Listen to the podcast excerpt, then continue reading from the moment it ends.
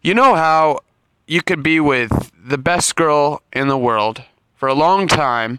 You could be married to someone for 20 years, right? And you're comfortable and you're happy and, you know, you just in your back of your mind, you think, oh, I'm getting this, I'm getting that at the end of the night, so I don't need to worry or you know, do anything because everything's guaranteed. I get to see that pretty little face in the morning when I wake up, and that's a guarantee because we love each other. So, you know, and no one's going to fall out of love, especially with me, and, you know, days. And if that is happening, hopefully I can prevent it. But when that does, and I come from personal experience, as some of you may know, and if you don't know, now you know, I guess. Well, what I realized, maybe on my trip, Thanksgiving trip, being around family, getting away for a little while, is we don't appreciate, I think, the things we have until we lose them. You know, it's like looking back, I think, and this is what has helped me to move on, is realizing that, you know, when you lose someone, it's not like they're gone forever. They live on in your memory, and you appreciate them. So, I mean, you know, last couple of months I've been trying to like forget and let go and get off my mind and deter my mind, deter my thinking. You know, trying to forget someone because I felt that was the only way I was gonna, you know, go back to my normal mentality, my normal thinking, being able to focus on other things besides chicks, or in this scenario, one girl. And once I got away, I realized that you're not supposed to just forget someone and forget the memories, and honestly, you can't.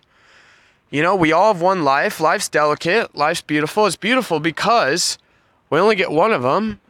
Sometimes we only get one chance. Sometimes relationships are spectacular and then they're gone.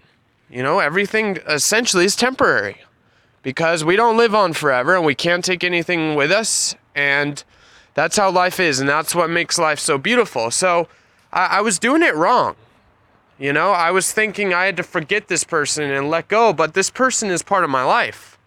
They always will be. You know, I will always have the memories, and, you know, looking back now, I can look at that and say that was a spectacular period of my life. And I think, you know, even if it had its tough spots, or even though, you know, I got hurt or whatever, you know, or it hurts, love hurts. If you see that movie, it's fantastic, Love Hurts, you see it. But, you know, that's normal. That's what life's about. We lose people. People die.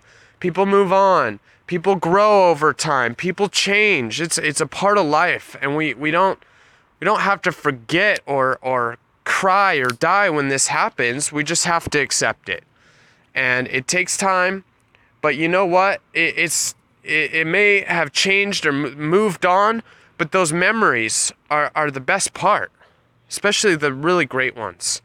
You know, those memories are what makes you you. Those memories affected you, whether you want to admit it or not. They either made you a better person or hopefully didn't make you worse. But we have those forever. And when we die, you know, up until the time of we die, we have those memories. So instead of trying to forget this person in your life or people that you lose in life, not think about them, just for me at least, what's worked for me is just accepting that these people were part of your life and kind of putting them in your, you know, hall of fame in your brain, and just know that the memories, any place you want to go, it's there in your mind. You can remember it. If you can remember whatever you want to, and that's where it lives, and it lives in your mind forever. And, you know, just look at remember the good things, and, you know, try not to remember the bad. And that's what has helped me heal. Stop.